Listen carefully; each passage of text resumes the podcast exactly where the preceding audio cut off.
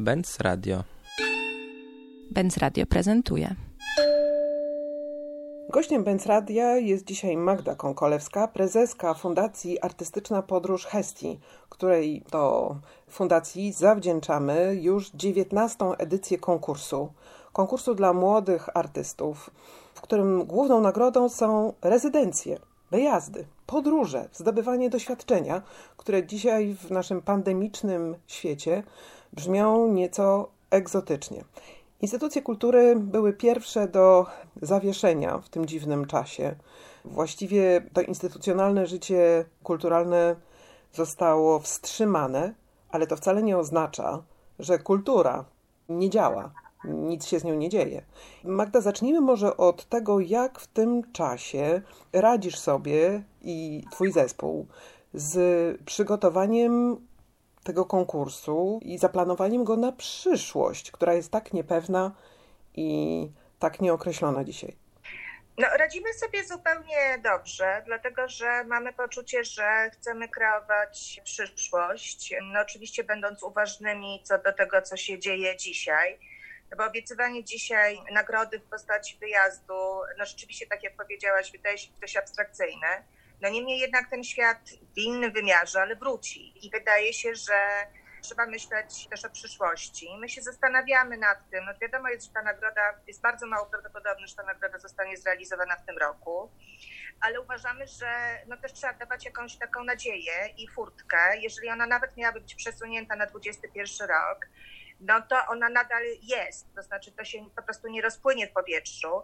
My się zastanawiamy nad ewentualnym wyborem dla laureata nagrody. Jeszcze nie mamy sprecyzowanej tej formuły. No, konkurs trwa i trudno w ramach tego konkursu zmieniać w połowie gry, albo raczej nawet pod koniec regulamin. Tego po prostu nie możemy zrobić. Natomiast możemy zaproponować jakąś właśnie wymianę, to znaczy albo chcesz poczekać i, i pojechać do Nowego Jorku. I zresztą, co byłoby niezwykle ciekawym doświadczeniem swoją drogą, no bo my mamy sytuację kolektywnego, światowego zamknięcia, cierpienia, odcięcia. No i wydaje się, że przynajmniej mnie się tak wydaje, że również będzie interesujące skonfrontować się z ludźmi w takim Nowym Jorku, który jest dzisiaj centrum pandemii i w którym artyści robią bardzo wiele rzeczy i bardzo walczą o, o siebie i o sztukę, no wydaje się, że to mogłoby być też no, bardzo takim ważnym i budującym doświadczeniem dla młodego artysty po przejściu tego kryzysu, ale tak jak mówię, być może to się odsunie w czasie, no na pewno się odsunie w czasie. Natomiast myślimy o tym, jaką alternatywę zaproponować, czyli nie, nie zabierać tego wyjazdu, ale raczej powiedzieć, OK, jeżeli nie czujesz się dobrze z wyjechaniem, nawet jeżeli będzie już świat otwarty, to, to mamy dla Ciebie innego rodzaju propozycje. No, dzisiaj nie umiem powiedzieć, jaka to będzie, bo się po prostu nad tym zastanawiamy. Jeszcze tydzień mają artyści na zgłaszanie się do konkursu, bo nabór trwa do końca kwietnia. Przesunęliśmy kwietnia no, z oczywistych powodów, dlatego że sporo studentów pracuje na uczelniach, po prostu wykonuje, ma pracownie na uczelniach, czy korzysta z pracowni na uczelniach, które są zamknięte. Czy to jest wystarczający termin do 30 kwietnia? Nie wiem. Jakieś deadline trzeba stawiać my się borykamy z technicznymi problemami, które nie dotyczą jakby panelu zgłoszeń, tylko tego, że wszyscy siedzą na necie i te linie są przeciążone po stronie też studentów. Firewall wariują, w związku z tym odcinają, powracają. My w zasadzie mamy permanentną linię techniczną, że tak powiem, hot linię. No ale mamy nadzieję, no jesteśmy bardzo obecni. Jesteśmy bardzo obecni, nawet chyba bardziej niż zwykle.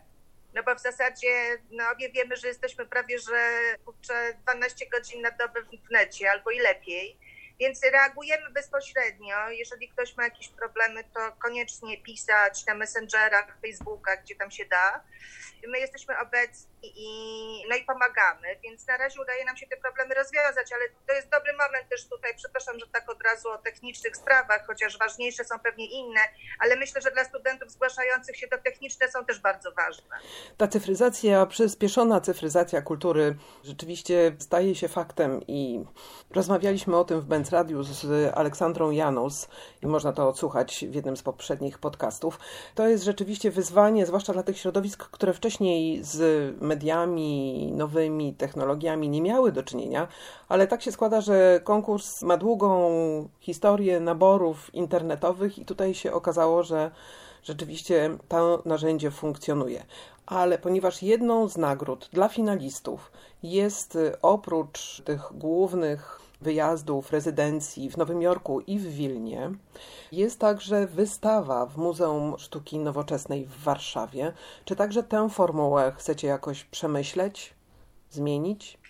To jest pytanie też i do Muzeum Sztuki Nowoczesnej. Jesteśmy dzisiaj zamknięci. Trudno powiedzieć, kiedy muzeum zostanie otworzone, czy zostanie to zrobione w sierpniu, czy we wrześniu. No, nasza wystawa planowana jest od 7 do 19 września. 19 miałby być finał. Trudno też oczekiwać, że muzeum jakoś jednoznacznie, nawet będąc naszym wieloletnim partnerem, jednoznacznie odpowie nam dzisiaj, że w zasadzie to wszystko będzie bez zmian. Nie wiemy tego. Oczywiście, jeżeli muzeum się otworzy, no to mam nadzieję, że to partnerstwo zadziała i że tą wystawę będziemy mogli w tym terminie pokazać. Ja nie zakładam w ogóle sytuacji, że jej w ogóle nie pokażemy, bo to jest bardzo ważna część konkursu. W związku z tym zakładam, że mo mogą być przesunięcia w czasie, natomiast wystawa będzie, tylko jest pytanie, w jaki sposób ją zorganizować, ale przede wszystkim kiedy. Jury konkursu, w którym również pracuję od wielu lat, jest y, międzynarodowe i są w nim osoby, które dodają do, do prac jurorskiego składu takiej wiedzy, która pochodzi spoza Polski. Teraz te informacje, na których się skupiamy, przede wszystkim dotyczą sytuacji, no powiedzmy, ogólnego stanu zdrowia, w którym znajdują się poszczególne kraje i teraz w tej sytuacji środowiska związane z kulturą reagują bardzo różnie. Niektóre skupiają się na sytuacji ekonomicznej, zabezpieczeniu środków, które miałyby wspierać kulturę w przyszłości i także dzisiaj, bo sytuacja twórców jest zła po prostu. Ale to nie wyczerpuje tego wachlarza możliwości wydatkowania energii, którą dzisiaj mają w swoim jakimś spojrzeniu czy horyzoncie twórcy kultury, czy, czy artyści, czy środowiska związane ze sztuką. Wiem, że ty się bardzo mocno przyglądasz temu, co się dzieje na tej scenie międzynarodowej i które z tych praktyk, które widzisz, są Twoim zdaniem najbardziej interesujące, czy warte przywołania jako jakieś, może nie tyle wzory, ale takie kierunki, w które warto patrzeć? To trzeba by pewnie popatrzeć w ogóle na różne obszary, dlatego że no mnie interesuje racji prowadzenia fundacji, fundacji korporacyjnej, mnie też interesuje, w jaki sposób biznes może wspomagać kulturę, korzystając z jej zasobów. No i tutaj się wydaje, że jest bardzo dużo ciekawych obecnie też prowadzonych praktyk. Przede wszystkim chciałam powiedzieć, że z moich obserwacji wynika, że artyści są bardzo obecni w ogóle na świecie. Oni są obecni w bardzo różnych formach, są obecni komentując, co jest oczywiste, wydarzenia, pracując twórczo. Oczywiście w tej części no jakby zagrożeniowej to jest jasne, że oni się też wypowiadają i, i swoje przerażenie i swoją, swoją niepewność, ale jednak komentują i ten komentarz jak świat światem w trudnych sytuacjach jest nam niezwykle potrzebny. No i teraz pytanie jest po prostu, przy tak trudnej sytuacji instytucji kultury, zresztą wszędzie, no bo widzimy, że wszystkie muzea na całym świecie mają gigantyczny problem, ale też mówi się, że muzea powinny jak najszybciej wrócić do, do pracy, dlatego że poza problemem ekonomicznym, my w pandemii mamy do czynienia z bardzo poważnym problemem psychologicznym i psychicznym. I właśnie kultura jest tym obszarem, w którym my możemy się uzdrawiać, my możemy wracać do relacji, możemy wracać do dialogu. Jeżeli jeszcze nie w realu, czyli w galeriach i muzeach, no to właśnie w jakimś dialogowaniu nawet online ze sztuką i z kulturą.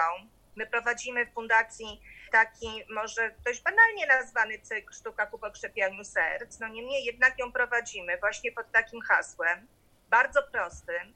To są wykłady czy spotkania z artystami i mamy około 150 do 200 wejść w półtora dnia, dlatego że to są trzy wykłady w weekend.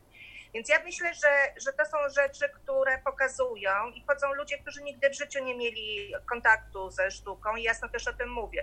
I tak też się dzieje na świecie. Natalie Angles, która jest naszą jurorką, bo nawiązałaś do jury, jest dyrektorką rezydencyjnego domu Residential Limited i oczywiście jest zamknięta i to w Nowym Jorku. Jestem z nią w kontakcie i ona jakby też mówi, że bardzo dużo się upowszechnia jakby twórczości i że ludzie zapytują, że chcą oglądać, że wejść jest bardzo dużo, że ta potrzeba jest po prostu ogromna za którą powinny iść no, myślenie o mechanizmach finansowania. To znaczy, to jest trochę też tak, ja może coś powiem niepopularnego, My oczywiście jesteśmy w takiej sytuacji sharing, takiego dzielenia się. To jest nam potrzebne. Potrzebna nam jest taka przynależność wspólnotowa, że my też coś dajemy ludziom, nie tylko medykom, nie tylko ratownikom, ale że my w ogóle dajemy coś od siebie innym. Mamy taką potrzebę dzielenia się. No ale też trzeba pamiętać, że miesiące mijają i że ta nasza też wiedza, i nasze umiejętności, i nasza wszystko to, co my możemy ludziom oferować, do jakiegoś momentu było też źródłem naszego utrzymania. W związku z tym, dlaczego dzisiaj ludzie mieliby nie płacić za kulturę? Dlaczego mieliby nie płacić za koncerty, nawet jeśli one są online? To nie jest tak, że za tymi koncertami nie stoją ludzie. Ci ludzie też potrzebują żyć.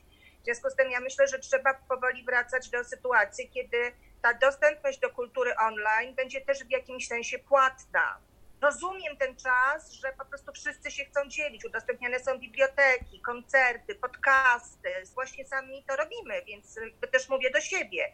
Ale w jakimś momencie no, trzeba też znaleźć taką równowagę. Bo jeżeli my mamy zapraszać artystów na wystawy online, czy prezentować ich pracę, to ci, ci artyści też no, muszą mieć z tego jakieś wynagrodzenie, tak jak je mieli wtedy, kiedy wystawy mieli w realu czy jeżeli my robimy materiał wykładowy i słucha nas tym razem 500 osób, a nie 30 w sali wykładowej, no to być może też trzeba pomyśleć o tym, że te osoby korzystają z tej wiedzy. I jest to właśnie tak, jak mówiłaś, ja się patrzę na te, na te światowe źródła. I też jest tak, że wiesz, kawałek tej kultury masz, dostajesz ją, to jest super uczucie, że ludzie się chcą dzielić, ale kawałek dalej, głębiej, też ją masz, ale no musisz jednak ten wstęp zapłacić. No przecież po to, żeby ci ludzie, którzy też ją tworzą, no też dostali te wynagrodzenia. E, wydaje mi się, że to jest bardzo ważny temat. Dzielmy się nadal. To nie jest apel do tego, żebyśmy wszystko monetyzowali, tylko żebyśmy myśleli o tym, że musi przyjść ten moment, kiedy my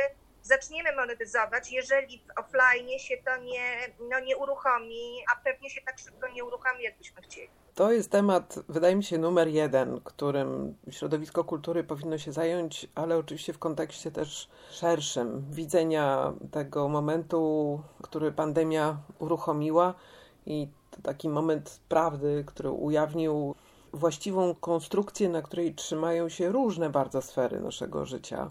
Kultura, ochrona zdrowia, opieka społeczna, edukacja. Właściwie trudno byłoby, ochrona środowiska, trudno byłoby znaleźć taką sferę, która nie potrzebuje obywatelskiego zaopiekowania. To jest coś, co Grzesiek Piątek słusznie nazwał już stanem męczącym i patologicznym. Znaczy, nasze podatki jednak powinny służyć temu, żeby te sfery życia były zaopiekowane w stopniu, który przynajmniej umożliwia strażakom dojechanie do gaszenia pożaru nad Biebrzą. W tej chwili Narodowy Park zbiera pieniądze na to, żeby można było gasić szalejący tam straszliwy zupełnie pożar. A więc to, co mówisz, to jest chyba część takiej większej pracy, której łatwo nie da się odrobić. A czy ze strony biznesu widzisz jakieś zachęty, czy też takie ruchy czy działania, które by rzeczywiście pokazywały, że tu jest wspólnota odczuwania, czy też konieczności podtrzymania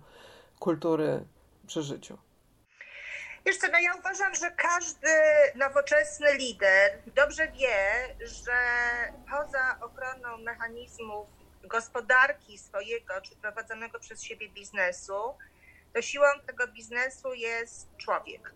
I każdy przytomny lider wie, i o tym się też mówi na świecie i w różnych e, mniej lub bardziej specjalistycznych e, publikacjach, że dzisiaj mówi się znacznie więcej o kulturze i właśnie w takim kontekście korzystania z jej dóbr i zasobów, z pytań, które ona zadaje, z odpowiedzi, które proponuje, żeby budować dialog wewnątrz organizacji. Właśnie dlatego mówię, jeżeli 150 osób wchodzi na wykład, nie interesując się sztuką, to jest to budowanie pewnej społeczności. To jest dialog, którego być może nigdy wcześniej nawet nie prowadzili. I myślę, że, że to jest ogromna rola przywództwa, szeroko rozumianego przywództwa w biznesie, który zapewnia takie narzędzia poza ochroną jakby gospodarczą, ekonomiczną, zapewnia narzędzia socjalizacji, czy resocjalizacji, no bo jakby my musimy wrócić do, do bycia razem w jakiejś nowej formule. I sądzę, że na świecie jest kilka takich dobrych przykładów, które wykorzystują tą siłę i potęgę kultury do przypominania o wartościach, do dyskutowania wartości, do dzielenia się wiedzą. Tutaj taka marka jak Renault jest na przykład bardzo ciekawa, która ma bardzo dużo różnych takich działań skupiających ludzi wokół, wokół kultury, nie tylko sztuk wizualnych, bo też, ale kultury. Sądzę, że może nie widzimy tak na zewnątrz jeszcze tych działań, ale ja myślę, że na pewno w organizacjach, które mają liderów właśnie takich szeroko myślących i też zbudowanych na pewnej wrażliwości społecznej, takie działania na pewno są podejmowane. Może ich jeszcze nie widać, może one się ujawnią za chwilę. Ja myślę, że trudność polega raczej na tych instytucjach, które mają dostarczać tej wiedzy. No jeżeli ja widzę, że znakomite do tej pory instytucje szkoleniowe, które ponoć uczyły o leadershipie, o przywództwie. Dzisiaj po prostu robią webinary, jak zadalnie pracować. Zapłać zamiast 1500 to 150. I my ci powiemy, jak zbudować zespół. No to jest dramatyczne. To znaczy, że ci ludzie, którzy nas do tej pory szkolili, to też trochę nie mają pojęcia o tym, o czym mówią. I tu kultura ma bardzo dużo do powiedzenia. Ma do powiedzenia właśnie dając to pole w ogóle do dyskusji, dając w ogóle pretekst do rozmowy. To dlaczego ludzie się dzisiaj dzielą kulturą? To nigdy nie była tak bardzo potrzebna jak dzisiaj. Co byśmy dzisiaj zrobili bez filmów, książek, sztuki? Do czego byśmy się odwołali? Przecież jak się zaczęła to zamknięcie, to po prostu to, co ludzie robili? Dzielili się koncertami, operami, zasobami bibliotecznymi, no nagle kulturą. Tą kulturą, co to nikomu nie była do niczego potrzebna. To jest niesamowite. To w takim razie w tym momencie zakończmy tę naszą rozmowę, bo nagle pojawił się jakiś pozytywny i optymistyczny wątek. Bardzo Ci dziękuję za to dzisiejsze spotkanie. Przypomnijmy, że na zgłoszenia konkurs Artystyczna Podróż Hestii czeka do 30 kwietnia. I naszym gościem była Magda Konkolewska ze swojej kuchni. Widzę, że z kuchni. Tak, z kuchni. Fajnie. To jest taki efekt uboczny tych wszystkich izolacji, że nagle poznajemy swoje środowiska domowe. Więc y, bardzo Cię pozdrawiam w Twojej kuchni i dziękuję za rozmowę. Dziękuję Magda, wszystkiego dobrego. Zapraszam wszystkich do udziału w konkursie.